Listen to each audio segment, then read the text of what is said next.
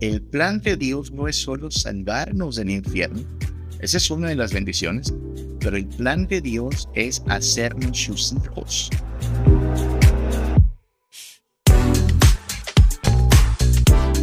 Mirad cuán amor nos ha dado el Padre. Y mire qué interesante, no dice, mira cuánto te ha dado el Padre que te libra del infierno. No dice eso.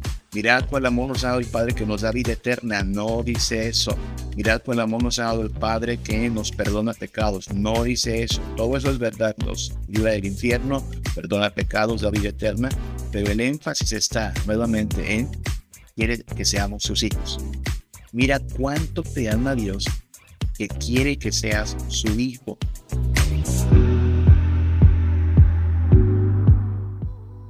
Las tres personas de la divinidad están interesadas en que seamos hijos de Dios.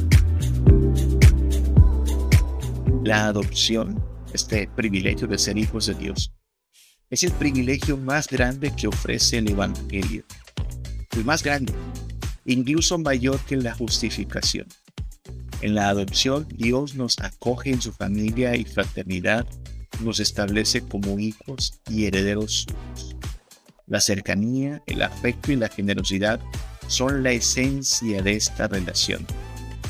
Estar en paz y a salvo con Dios, el juez, es algo grandioso, pero ser amado y cuidado por Dios el Padre lo es mucho más.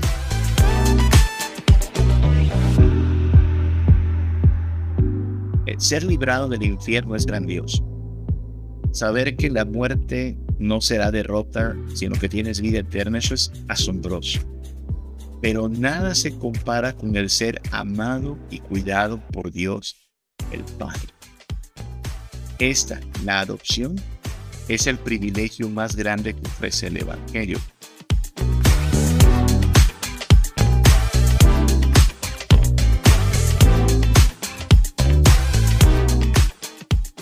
estamos hablando de cómo Dios quiere llevarnos a, crecer, no solo en conocimiento de Él, sino también en eh, comunión con Él, en experiencia de Él. Es una palabra un poco rara, ¿no? Experiencia de Dios, pero es un término que estamos utilizando en esta, en esta ocasión, ¿no? No es lo mismo tener conocimiento acerca de algo a experimentar algo, ¿no?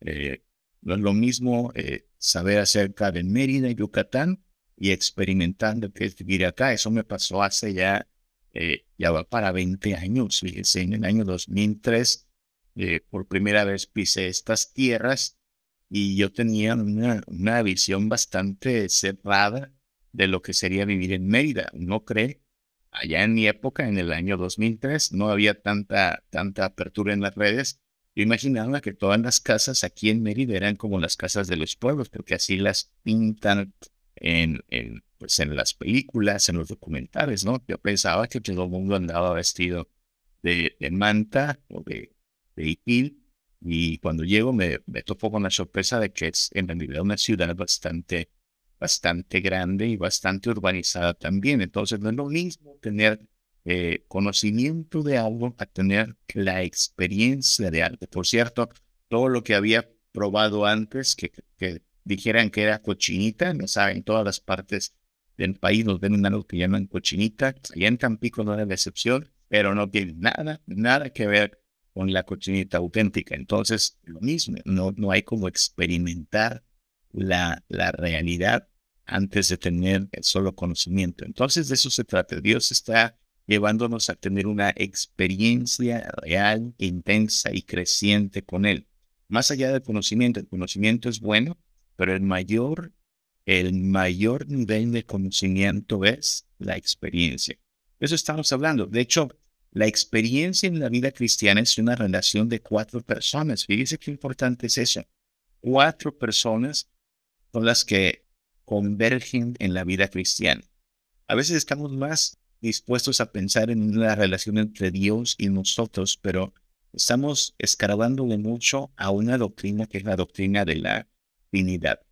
Nosotros, los cristianos, somos trinitarios, creemos en el Padre, el Hijo y el Espíritu Santo. Dice que he pensado mucho en eso en, esta, en estas semanas, en, lo que estamos avanzando sobre este tema, porque descubro que yo a lo mejor he sido más unitario en mi vida, ¿ok? Y esa es una confesión importante, ¿sabes? Yo soy profesor de teología sistemática eh, y enseño la doctrina en la Trinidad, la creo, la confieso en el, en el credo, por ejemplo, creo en Dios Padre, el Hijo Espíritu Santo. Pero en, términos vivenciales, a la, luz de este tema que estamos desarrollando, descubro que yo a lo mejor he sido más unitario en mi vida. He, pensado más en términos de mi relación con Dios. Mi relación con Dios, sí. Mi vida con Dios y, busco a Dios y Dios me bendice. Y claro que es una forma en la que hablamos.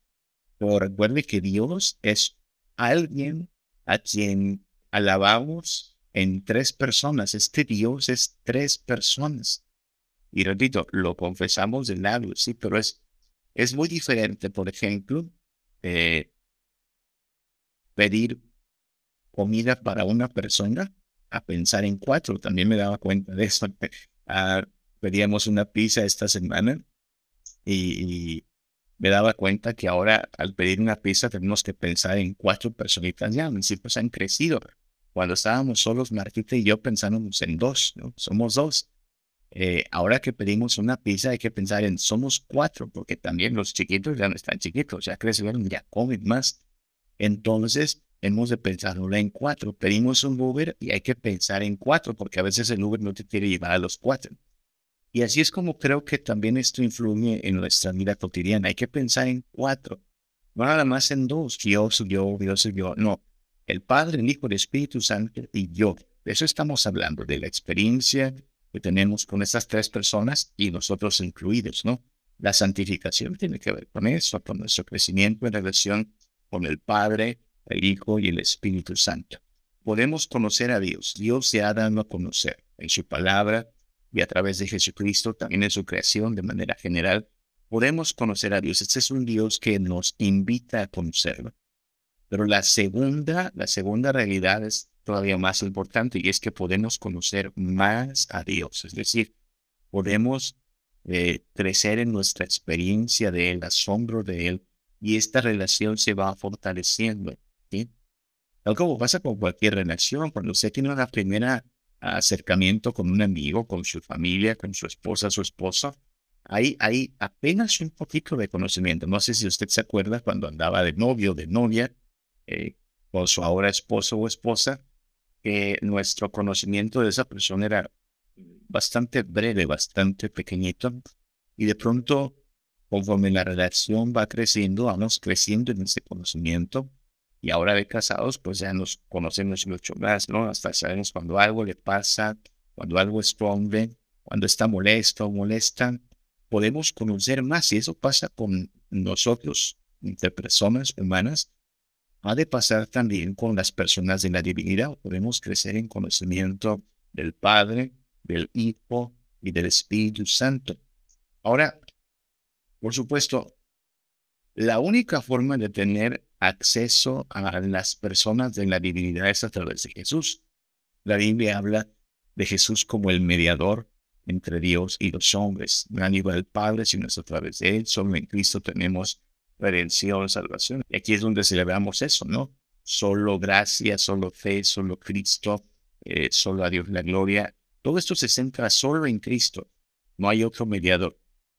Y entonces vamos a hacernos una pregunta importante. Es una pregunta que a lo mejor todos podemos responder en términos de, de lo que confesamos, ¿no? Nuestros credos hablan de esto. Pensemos un poquito en esto. ¿Qué vino a hacer Cristo por nosotros? No sé si tengan activado ahí su, su, chat, si alguien quiere escribir algo, si alguien quiere comentar algo. ¿Qué vino a nacer Cristo por nosotros? ¿A qué bajó? ¿A qué bajó Cristo? A morir por nuestros pecados. Muy bien, hermana Ungari. Muy bien, eso es. Eso es correcto en gran parte. Cristo vino a morir por nuestros pecados. Sí. ¿Qué más? ¿Alguien quiere decir algo más? ¿A qué vino Cristo? ¿Qué vino a ser Cristo por nosotros? Ok, muy bien, muy bien. Salvar a los escogidos, correcto, Elenita. Carla, sí, salvarnos, muy bien. Es verdad, darnos vida eterna, muy bien, bien. Salvarnos, darnos vida eterna. Adriana, una respuesta muy, muy, muy elocuente, ¿no? Acercar el reino de los cielos, todo eso es correcto. Salvarnos, redimirnos, darnos vida eterna, a restaurar nuestra relación con Dios, dice bien, muy bien, reconciliarnos con el Padre. Fíjense qué interesante, muy bien. Me parece interesante, gracias por sus respuestas, porque miren, generalmente cuando preguntamos eso, ¿no? ¿Cuál es la mayor bendición que recibimos de Jesús? Nuestras respuestas son, son las correctas eh, y pasarían, todos ustedes pasarían un examen en, en, el seminario, ¿ok? Una clase de Cristología que estudia acerca de la persona y obra de Cristo, o una clase de soteriología que estudia la salvación. Serían respuestas correctas, hermanos. Pero yo mismo me sorprendí al tratar de dar respuesta a una pregunta tan sencilla como esta es, caramba, Pocas veces pienso en los términos en los cuales la Biblia me invita a pensar con mayor profundidad. Y es que cuando preguntamos cuál es la mayor bendición que recibimos de Jesús, eh, a veces eh, lo que más exaltamos es la salvación, ¿no? Vaya, íbamos camino al infierno y, de pronto el cielo se nos abrió y tenemos pase a la eternidad de gozo. Entonces, eh, como que lo dejamos en el infierno, era lo más grave, Cristo nos vivió un infierno, uff, de la que nos salvamos. Y gracias, Señor, por el gran favor de salvarnos, ¿no? Fíjese que la Biblia, la Biblia le pone mucho énfasis, algo que decían acá los hermanos, mi hermano Rubén, mi hermana Juliana, ¿no? En términos de una relación con Dios. Por ejemplo, Efesios 1.5 dice que el, el Padre nos predestinó en amor para ser adoptados hijos suyos por medio de Jesucristo según el puro afecto de su voluntad una, un, un, término tan importante como no es este en la predestinación. Mire que muchos debates se han abierto a nivel teológico sobre la predestinación. Es una de las acusaciones incluso que se nos hace a veces a los presbiterianos que somos de una línea pues calvinista, que nos dicen una y otra vez, ¿no? esos, esos presbiterianos solo hablan de predestinación y creen que, que la predestinación es la base de todo, ¿no? Bueno, no hablamos solo de predestinación, pero es una palabra importante que a veces la llevamos al plano de discusión solo en términos de salvación. Pero aquí Efesios 1.5 habla de predestinación para ser adoptados. Es decir, el plan de Dios no es solo salvarnos del infierno. Esa es una de las bendiciones. Pero el plan de Dios es hacernos sus hijos. Y eso es muy importante. Yo sé que aquí todos, todos creen esto también eh, a nivel de credo, pero mire qué interesante que no fue la primera respuesta de la mayoría de nosotros, ¿no? No respondimos, Cristo vino para que tengamos a Dios por Padre o para hacernos hijos de Dios. Cuando en, pasajes como este, eh, la principal bendición es esa. Fuimos predestinados para ser hechos hijos de Dios. Primera de Juan, capítulo 3, versículo 1, en la misma línea. Mirad cuán amor nos ha dado el Padre. Y mire qué interesante, no dice, mira cuánto te ha amado el Padre que te libra del infierno. No dice eso. Mirad cuál amor nos ha dado el Padre que nos da vida eterna. No dice eso. Mirad cuál amor nos ha dado el Padre que nos perdona pecados. No dice eso. Todo eso es verdad. Nos libra del infierno, perdona pecados, da vida eterna. Pero el énfasis está nuevamente en quiere que seamos sus hijos. Mira cuánto te ama Dios que quiere que seas su hijo. Eso es importante, ¿sabe? Y es importante, insisto, a nivel experiencial, porque todos los que estamos conectados, espero aquí, eh, conocemos la doctrina de la Trinidad y, llamamos al Padre, al Hijo y al Espíritu Santo, pero hablamos de la experiencia del Padre, la experiencia de decir, tengo a Dios por Padre. Gálatas 4, del 4 al 6, la misma idea. Dios envió a su Hijo, nacido de mujer y nacido bajo la ley, para que redimiese a los que estaban bajo la ley, a fin de que recibiésemos ta, ta, ta, la adopción de hijos. No dice para que recibiésemos perdón de pecados, para que recibiésemos entrada al cielo, para que recibiésemos resurrección eh, o escapatoria del diablo y del infierno, aunque todo eso es correcto, por supuesto. Pero la Biblia una y otra vez enfatiza, hey, Dios quiere ser tu padre y Dios quiere que seas su hijo. Dios envió a Jesús para eh, que recibiésemos la adopción. Y es más, sigue diciendo Gálatas 4, del 4 al 6. Y por cuanto sois hijos, Dios envió a vuestros corazones el espíritu de su Hijo, el, el cual clama, Abba Padre. También me parece una muy importante explicación porque hay muchas discusiones hasta el día de hoy sobre si el Espíritu Santo te hace ver visiones, te hace hablar en lenguas, si el Espíritu Santo hace algunas de estas cosas que nosotros consideramos equivocadas, como tirarte al suelo y hacer que tengas una chiripiorca.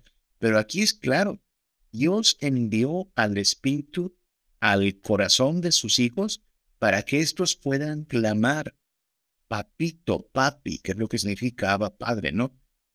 Así es que parece que Dios está muy, muy interesado en que nosotros entendamos que quiere ser nuestro Padre, que quiere que le amemos como Padre, que quiere relacionarse con nosotros en términos de Padre. ¿sí? Cristo vino a la tierra para hacernos disfrutar a Dios Padre.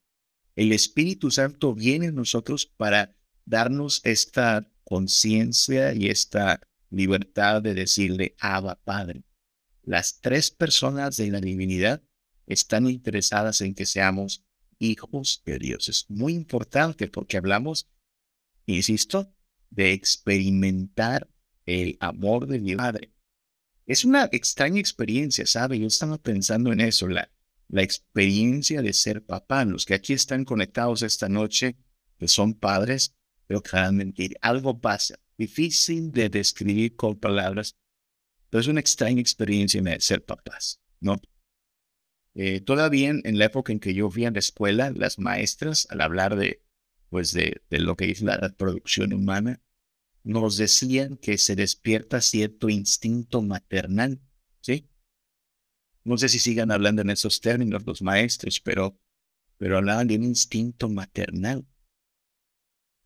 No sé si es la mejor palabra, pero creo que sí se despierta cierta conciencia, cierta identidad a partir de que tienes estas bolitas de carne en tus manos, ¿no? Que, se parecen a ti a veces o a veces se parecen a la mamá, pero, pero que sabes que tienes la, la conciencia de que son tus hijos. Y eso le añade, pues sí, muchas veces preocupación, ¿no? Eh, casi todos nosotros nos hemos sentido abrumados por la experiencia de cómo le voy a hacer con esta criatura, qué le voy a hacer para cumplir con lo que se espera de mí. ¿Cómo es que cambian nuestras prioridades con esta experiencia de ser papás? Porque las prioridades cambian. Usted puede por lo general notar cuando una familia recibe a un niño porque las prioridades cambian, las damas cambian de prioridades. O, bueno, antes era así, ahora tristemente hay mucho descuido de los hijos, pero eh, las prioridades se ven afectadas. Me, me, me llama la atención incluso este misterio. ¿Cómo saben esos niños que eres tu papá? ¿En qué, en qué momento esas criaturitas te miran y caen en cuenta? Este pues ha de ser el, el, que importa en mi vida porque es al que le puedo llorar, es el que le puedo eh, pedir que se quede conmigo, es el que me da de comer o la que me da de comer. ¿Cómo, cómo yo un niño a ser consciente? Este es mi papá, este es mi mamá solo por, por estar con algo, sea, eh, sabemos que en la naturaleza Dios ha dejado vestigios de que las, las criaturas saben quién es su papá, saben quién es su mamá, sus, sus, progenitores. ¿Será que entre nosotros Dios ha dejado también algo plasmado así? Y una pregunta que me llama la atención también, que me hace meditar es, ¿estos chiquitos disfrutarán mi presencia? Porque no sé cuál fue la experiencia de, ustedes, mis hermanos. Estoy consciente de que no siempre tienes una buena experiencia con tus padres. Y especialmente con tu padre. Nuestra cultura está muy dañada, muy viciada por, por el machismo, por una visión equivocada de la masculinidad. Y, y yo entiendo que muchas veces nuestra relación con nuestros padres es, es anómala, es disfuncional a veces no tuvimos a los padres eh, más cariñosos y tiernos. A veces el papá es un irresponsable. Hay muchos hogares donde papá es un irresponsable o alguien que por un vicio o por esclavitud o un pecado se lleva entre sus malas decisiones a la familia. Entonces, quizás por eso también nos vemos en cierta forma limitados en concebir a Dios como Padre. Allá lo repetimos en un credo, pero nos es difícil porque como hemos dicho, hay gente que tiene miedo de Dios, pero no disfruta a Dios. Y la idea de Dios como Padre, pues no es algo que disfrute. A lo mejor creció eh, teniéndole miedo a papá. Y así le tiene miedo a Dios también, pero no disfruta a Dios. Hay gente que tiene peticiones para Dios, pero no disfruta Dios. Y hay gente que también así se relaciona con su papá, ¿no? Papá es el proveedor nada más, el que paga la colegiatura, el que paga los gastos, pero no es que disfrutemos a papá, ¿no? Hay gente que acepta el gobierno de Dios porque no le queda de otra, ¿no? Porque pues, es Dios, pero no disfruta a Dios. Y no me sorprendería que hay también entonces personas que aceptan el gobierno de su padre, ¿no? Mientras viven en su casa y por eso dicen, pues cuando sea grande voy a largarme de aquí, me libro de este señor, ¿no? No disfrutan en ir a su padre. Hay gente que tiene conocimiento de Dios, pero no disfruta a Dios más si ese padre, hablando de papá también, perdón, puede pasar. Que hay gente que tiene conocimiento de su padre, pero no disfruta a su padre. Más si ese padre se largó, ¿no? Se, se hizo ojo de hormiga, se espumó. Y, ya sabes, sabemos que hubo un papá, ¿no? No vinimos por generación espontánea. Habrá, pero no está. Su presencia no es disfrutada. Estuvo ausente en realidad. Y, y de todos estos males y vicios culturales respecto a la paternidad, pues podríamos vernos afectados respecto a cómo concebimos a Dios. Por eso hay gente que a lo mejor más fácilmente ve a Dios como alguien a quien le tiene miedo, como alguien a quien recurrir para que nos provean de lo que necesitamos, como alguien que, pues ni modo, gobierna, es el jefe y alguien a quien conocemos, ¿no? Pero no alguien a quien disfrutamos. De ahí que eh, tenemos que pensar muy, muy eh, detenidamente en cómo Dios en realidad quiere tener una relación con nosotros de paternidad. Cristo vino para hacernos disfrutar a Dios Padre, no solo para que confesemos a Dios, no es solo decirlo, es experimentar. Tengo un papá, mi papá Dios, mi Padre Dios, y es un buen Padre. Lo cierto, si tuvimos alguien referentes eh, pues negativos de la paternidad, qué pena si alguien tuvo un mal padre, de verdad qué pena. Qué afortunado quien tuvo un buen padre, quien tiene un buen padre, qué afortunado, ¿sabe? Quien tiene un padre creyente, responsable, no perfecto, pero sí perseverante, muy afortunado. De hecho, la, la guía, la norma para la paternidad es Dios. Por eso eh, los padres necesitamos conocer a Dios para ser buenos padres en todo caso. Eh, Cristo vino eso, a hacernos disfrutar a Dios Pensemos un poco más en esta misma idea, porque si esto es así, pues entonces tenemos que ver la doctrina de la adopción como algo muy importante.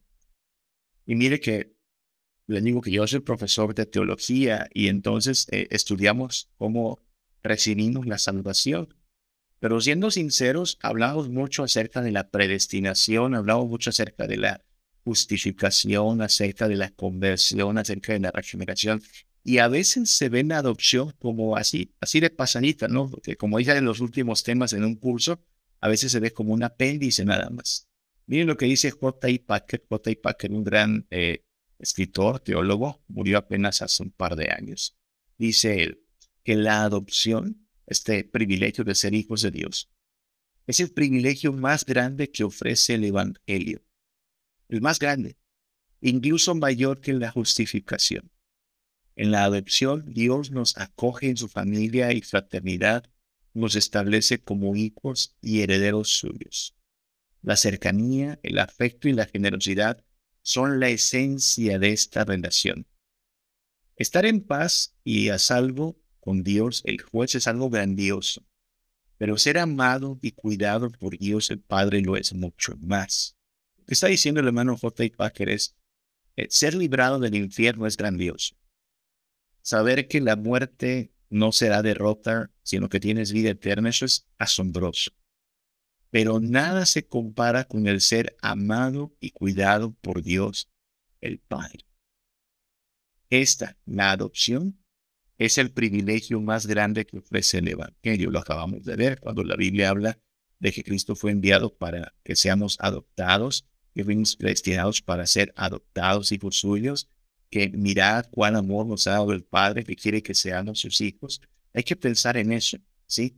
Porque cuando decimos que Dios es Padre, hay que recordar que Padre en este caso no es una metáfora. Y la Biblia utiliza metáforas, ¿no? decimos que Dios es nuestra roca, pero es una metáfora para hablar de algo sólido en lo cual podemos fundamentar nuestra fe. Decimos que Dios es escudo, pero es metafórico para hablar de su protección. Decimos que Dios es pastor, pero es metafórico para hablar de el cuidado que tiene por un pueblo que se porta muchas veces tan testarudo como un rebaño de ovejas, ¿no? Pero decir que Dios es Padre no es una metáfora, es el, la identidad de Dios, de la primera persona de la divinidad, ¿sí? La primera persona de la Trinidad siempre ha sido Padre de la segunda persona de la Trinidad, al cual conocemos como Jesucristo.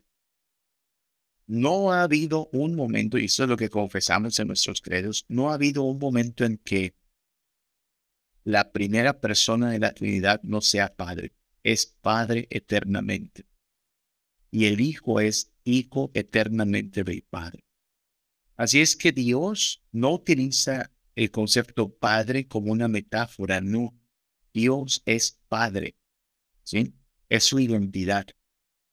Y en ese sentido quiere que nosotros experimenten la relación con Él. En Cristo Jesús recibimos el mismo amor que recibe el Hijo. Dios nos trata como si fuéramos su propio Hijo, por eso somos adoptados en amor. Es lo que dice Juan 14, 21. El que me ama será amado por mi Padre. Usted y yo somos amados por Dios, siendo Dios nuestro Padre. Y repito, aquí es algo que hablamos a nivel experiencial. Pensemos en cómo experimentamos el amor de Dios. Hay que decirlo, hay que reconocerlo. La paternidad está infravalorada. Sí. Basta ver cuánta algarabía hay el 10 de mayo. El 10 de mayo es una fiesta nacional, ¿no? El 10 de mayo es una fiesta eh, en, las familias, ¿no? Aunque el hijo le pueda llevar solo una paleta en forma de corazón a la mamá, pero le lleva algo a la mamá. Lo cual está bien. No nos estamos quejando de eso. Qué bonito, qué padre, qué tierno que los hijos eh, tengan en cuenta a su mamá. ¿Cómo debe ser? Eh, ¿Cómo es el Día del Padre? Por otro lado, el Día del Padre, a veces ni nos acordamos qué día es, ¿no? ¿Cuándo es el Día del Padre? ¿Cuándo cae? Primer domingo, segundo domingo, quién sabe, ¿no?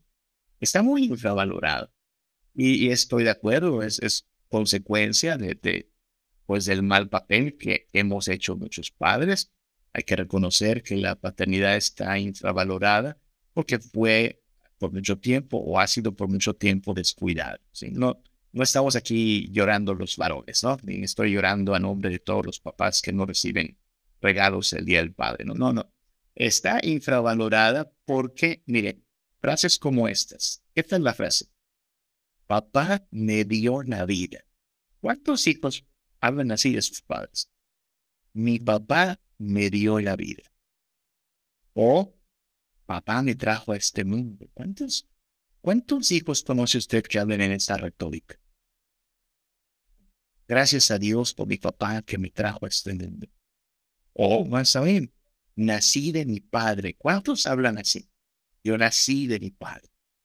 A veces eh, también recuerde que estamos en, una cultura donde eh, hombres y mujeres a veces eh, entablan una guerra innecesaria e injusta, ¿no? Y pasa también del lado de la maternidad. La maternidad a veces es casi, casi idolatrada. Y escucho uno muchas mamás que dicen, no, no, no, mis hijos son más míos que de su padre. ¿Por qué? ¿Por qué dicen eso? O, yo soy, yo soy, yo soy más esencial para mis hijos que su padre, ¿no? Y se trae a la mesa el argumento de que, bueno, es que yo los cargué en el vientre por nueve meses, yo los parí, ¿no? Y por eso incluso esta frase, nací de mi padre, podría ser extraña, ¿no? No, no, tú naciste de tu padre, naciste de tu madre. Pero sí, claro, las, las mamás tienen la gran bendición, privilegio y también dificultad de cargar por al menos nueve meses a sus, a sus hijos, ¿no? Claro que sí. Y no estamos discutiendo de verdad si, si vale más un padre que una madre. Dios diseñó la, a la humanidad para que los niños tengan un padre y una madre. Y es algo que estamos discutiendo en tribunales, ¿no? Con toda esta ideología de género, eh, establecer padre y madre son el patrón de Dios para la crianza. Pero es extraño hablar de un papá como el que nos engendra, como el que nos hace nacer, eh, por esto mismo, de que está infravalorada. Curiosamente, la Biblia, al hablar de nuestra relación con Dios, lo primero que establece es que es Dios quien nos engendra, es que somos procreados por el Padre. Primera de Juan 5.1 dice, todo aquel que cree que Jesús es el Cristo es nacido de Dios. Fíjense, no tenemos una madre espiritual. No sé cómo les suena a usted eso. Hay personas que esto ya les dicen, ah, eso es sorpresa. Pues por eso, por eso es, es una evidencia más de que la Biblia es un libro misógeno, patriarcalista, opresor, porque Dios siempre es papá. Pues sí, así se quiso revelar Él. Él es Padre. Y nosotros nacimos de Dios. No tenemos una madre espiritual.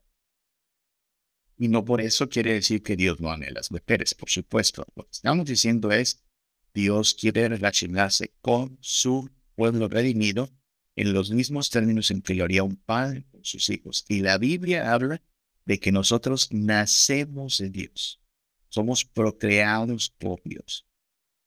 También dice Juan 1.13 que los hijos de Dios no son engendrados, fíjese, no involucra aquí la sangre, ni la voluntad de la carne, ni la voluntad del varón. ¿sí? O sea, no es el humano el que decide quién es hijo de Dios y quién nace de Dios, sino que son los hijos de Dios engendrados de Dios. Papá y mamá tienen que ver a sus hijos como eso, como una concesión de Dios, como una herencia de Dios, pero al fin de cuentas eh, no son los autores de la vida, y mucho menos del nuevo nacimiento, ¿no? El nuevo nacimiento es ser engendrado del Padre. Podemos entonces decir eso, ¿no? Nací de mi Padre Dios, como, hijos de Dios, podemos decir, fui engendrado de Dios. Y Dios quiere que tengamos esta relación de, hijos con Él como Padre. Y la Biblia no solo nos llama a, a ser conscientes del ser engendrados, ser procreados por Dios Padre, sino de gozarnos en la provisión del Padre. Un pasaje importantísimo en Lucas 12, versículos antes, versículos después, del 29 al 30, ¿ok? En Lucas 12, Jesús está hablando acerca de cómo hay preocupaciones, la gente se preocupa eh, por muchas cosas, se afana, miren, no estén afanosos, no estén preocupados.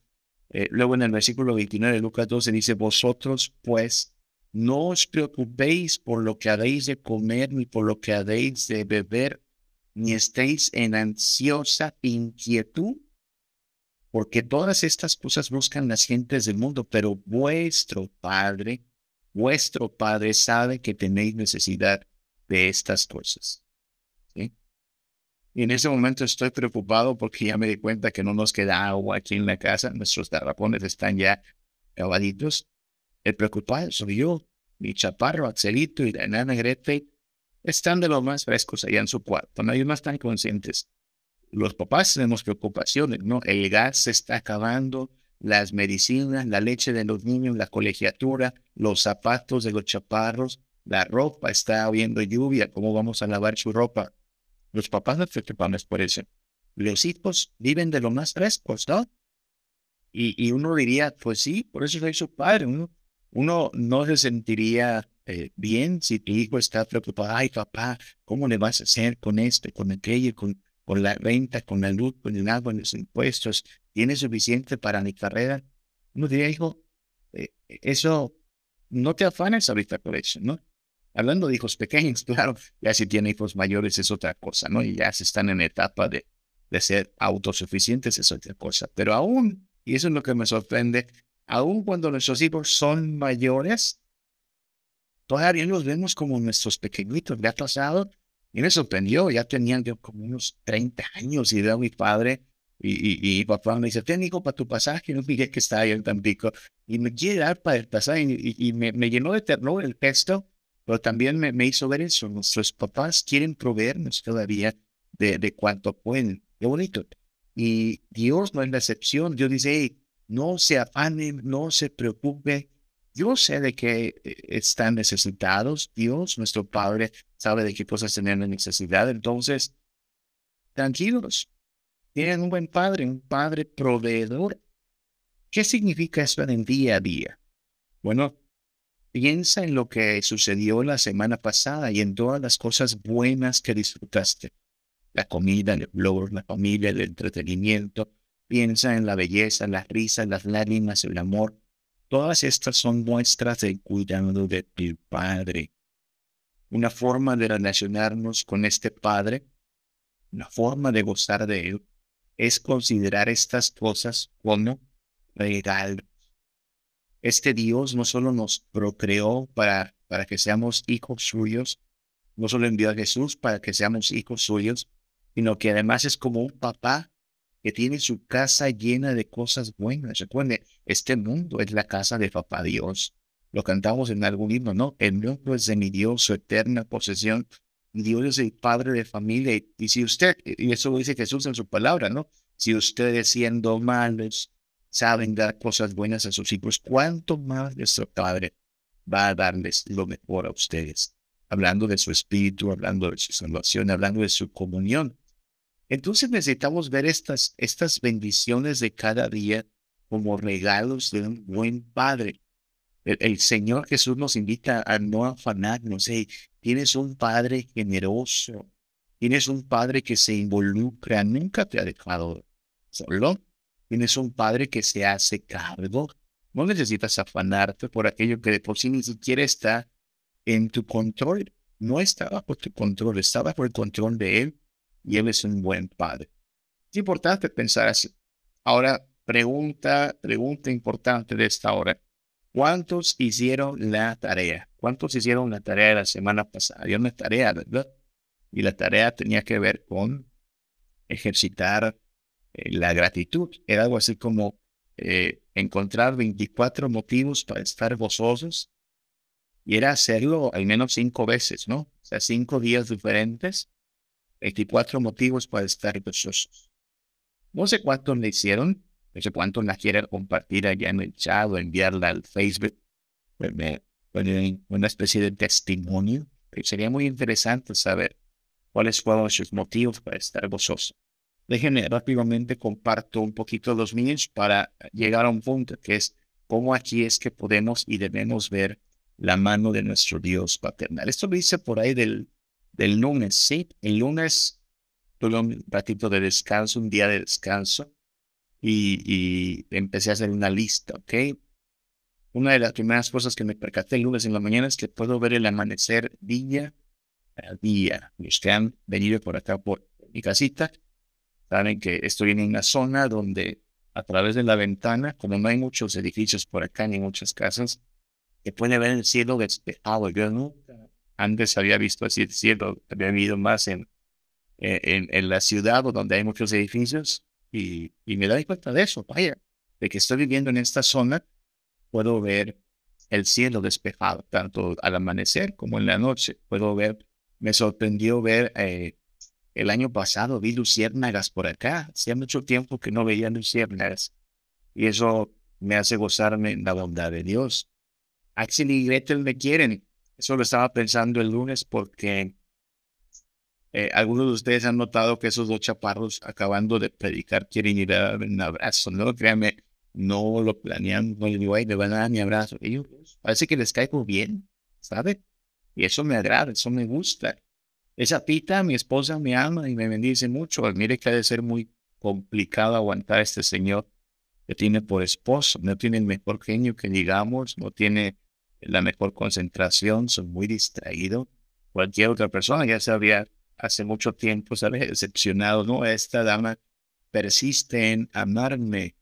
Esta semana estoy teniendo que entrar muy temprano al seminario y es capaz de levantarse a las 5 de la mañana solo para prepararme un café. Yo creo que sí me aman mucho, ¿no? Está dispuesta a hacer todo ello. Eh, tengo hermanos amables y generosos, ¿sabe? Me doy cuenta de ello cada vez que me invitan a un lugar en su mesa, me invitan a comer, cada vez que me dan un ray en su auto, ahora que no, hemos tenido auto en casa, ha estado descompuestito. Eh, hermanos que han sido muy, generosos, hermanos que, se acuerdan y, toman lo que acá llamamos las primicias y, y la regalan al pastor, son muy generosos. Tengo el privilegio de ser pastor allá. En el seminario les comento a los alumnos las cosas que hacemos en Príncipe y las cosas que no hacemos y algunos de ellos hasta se asoman y ¿cómo es que, cómo es que lo aguantan, pastor? Porque saben que hay cosas que no hacemos y les digo, pues soy muy bendecido por mis hermanos, han, aceptado de buena gana gran parte de lo que Dios ha, guiado en, el consistorio, en el pastoral, ¿no? Tenemos un consistorio en orden. El domingo recibimos a nuestros ancianos y diáconos, los pudimos instalar. Príncipe de Paz está organizada como iglesia. Nació mi sobrino Luis, hermana y su esposo pudieron tener a su, a su hijito y es una bendición, es un regalo de Dios. Llegó la temporada de naranjas, ¿saben? Las naranjas están otra vez de moda acá en la región. A mí me encantan las naranjas y puedo comer naranjas con mucho tajín. Son deliciosas. Y esto es gracias a Dios. Un año más nos dan naranjas. Allá en el, en el oriente incluso hacen un, un culto especial de las primicias, de los cítricos, ¿no? De, la, de las cosechas. No tengo diabetes, me hicieron un estudio recientemente, así, una, una muestra de sangre. No tengo diabetes, eso me alegró. Dios me ha cuidado mucho. Las plantas y los arbolitos crecen en mi jardín. Yo creo que sí me va a conceder Dios ver que esos limones en limones y a lo mejor hasta poder ver aguacates, no lo sé, pero están creciendo las plantas, unos cactus que tenemos acá han crecido y quien da ese crecimiento es Dios. Pensaba en esto el domingo también. El domingo es un día que salimos a ir al templo, lo pasamos a veces fuera. Nunca nos han robado. A los vecinos nos han robado. Qué triste, pero acá no han entrado. Dios ha cuidado nuestra casa. Pensando en el jardín y cómo Dios ha cuidado en el jardín, me daba cuenta que nunca he enfrentado una víbora. Nunca he visto una víbora así en mi jardín. Los vecinos han matado víboras por acá, pero yo nunca he visto una el jardín. A lo mejor se guardan antes de que yo salga, pero me ha cuidado de eso. Tenemos lavadora. Andaba en el jardín, entonces veo el patio y veo que tenemos una lavadora. Ha funcionado durante 14 años. ¿Cuánto tiene la suya? La mía tiene 14 años y funciona bien. Bien, gracias a Dios. Tenemos agua caliente. Para mí es un lujo bañarme con agua caliente. Me encanta el agua caliente. Gracias a Dios porque inventó el boiler. Es una gran bendición. Está haciendo menos calor, me encanta, porque ya saben, soy muy, muy alérgico al calor, pero está haciendo un poco de fresco. Y es Dios quien dice, pues ahí va otra vez, para que no esté este señor dejándose tanto, poquito de fresco aquí en la ciudad. Ah, me gusta dar clases en San Pablo, es una bendición ser profesor. Lo disfruto mucho, ¿sabe? Si no fuera así, estaría muy cansado de, de, de llegar hasta el norte. Son como dos horas para llegar a San Pablo a dar clases, pero es una bendición, me da mucho gusto, lo disfruto mucho y Dios me bendice mucho al permitirme hacer algo, poner mi granito de arena. Puedo escuchar música, mis oídos funcionan muy bien, gracias a Dios. Estoy escuchando mucha salsa esta temporada, por alguna razón me gustó la salsa, esas trompetas, esos metales, y gracias a Dios por poder escuchar la música. El va y ven es muy cómodo, es este transporte que me sirve para ir al seminario precisamente. Es muy cómodo, tiene clima y puedo llegar y dormir un poquito más. Gracias a Dios por eso. Nuestra ciudad, Mérida, es muy, muy, muy segura. A esta hora podría ir al Oxo, que está como a un kilómetro de aquí, y nunca me han asaltado. Lo siento por el país que está cediendo ante, cada vez ante la inseguridad, pero es muy, muy segura. Eh, mis piernas funcionan. Lo descubrí porque me dolió un poquito el pie la semana pasada. Era algo, algo que se torció, pero puedo caminar y eso es una bendición. Mis zapatos son cómodos. Estrené zapatos hace poquito y descubro que, ah, son una comodidad. Los que tenía antes me causaban algo de dolor. Las tortillas llegan a mi casa un señor todos los días en su moto, y sabe que le compraremos medio kilo de tortillas, no tengo que caminar hasta la tortillería. ¿Qué, ¿Cómo es eso? No? Van a abrir una farmacia así cerca de mi casa, ya lo vi esta semana, están abriendo esa farmacia, está más cerca y por si tenemos eh, pues urgencia, lo tendremos cerca. Y puedo platicar mucho con Gretel. Ella ya tiene 11 años, está haciendo preguntas, preguntas acerca de Dios. Eso me, me alegra mucho, ¿saben? Estoy teniendo por primera vez en, toda esta experiencia de ser padre conversaciones largas con mi hija y, eso me, me, me llena mucho de alegría, Esos son mis motivos y, se los comparto, hermanos, porque si se dan cuenta dicen, no, no es para tanto, no es la vida cotidiana. Hermanos, necesitamos abrir bien nuestros ojos a cada bendición. A usted le puede parecer a lo mejor muy pequeñita o muy, muy cotidiana, pero hay gente que no tiene ni siquiera esto en su vida, o hay gente que incluso tiene más que esto, pero por no tener a Dios y a Cristo y al Espíritu Santo en su vida, son ciegos y viven amargados y viven quejosos y viven también bastante llenos de resentimiento, quién sabe con quién, cuando Dios ha llenado la casa de bendiciones. La, Biblia habla de eso, ¿no? La tierra está llena de sus beneficios. En cada placer que gozamos, desde, eh, no sé, una, mordida a una manzana, una caminata bajo el fresco de la tarde, una taza de café, podemos y deberíamos gozar la generosidad de Dios nuestro Padre. Y deberíamos hacerlo dando gracias a Dios nuestro Padre, porque todas estas cosas, si bien Dios utiliza medios para traerlas a nosotros, ¿no? Son obradas por su poder, por su gracia, por su misericordia. Este es un Padre que no solo nos engendró para que seamos sus hijos, sino que se involucre en nuestra vida de manera que podamos tener gozo, alegría y experimentar su amor, su cercanía y su comunión. Porque Él nos da su provisión, pero de ninguna manera su provisión eh, va algún día a excluir o usurpar su comunión. Véanlo con cualquier niño. Cuando un niño, cuando un niño de pronto empieza a llorar porque no está su padre, usted ha intentado calmar a un niño así, le dice, no, no llores, hijo, este, te voy a dar una paleta, te voy a esto. El niño, cuando entiende que no está su padre o su madre, usted puede prometerle un viaje a Disneylandia. No va a funcionar. Cuando lo que le aqueja es el temor de que papá o mamá están ausentes, aún usted le baje la luna y las estrellas, el niño no va a tener ahí. El niño quiere una cosa, papá y mamá. Tan pronto llega papá o mamá y lo abraza, ah, descansa. Dios quiere que tengamos esa, esa clase de ansiedad por Él. Si por algo debemos estar ansiosos es por comunión también. La mentira del diablo, de la serpiente, fue hacernos creer que podíamos arreglárnosla sin, sin Dios. Cristo, Cristo vino para llevarnos de vuelta al Padre, para que tengamos comunión con el Padre. ¿Cómo respondemos al amor y cuidado de Papá Dios en esta relación de cuatro personas? Hoy hemos hablado principalmente de la provisión y la comunión que tenemos con Dios, el Padre. ¿Cómo respondemos a tanto amor y cuidado? Bueno, asombrémonos más. Asombrémonos más ante cada bendición, cada destello de, de su gracia y misericordia. Asombrémonos con nuestro Padre.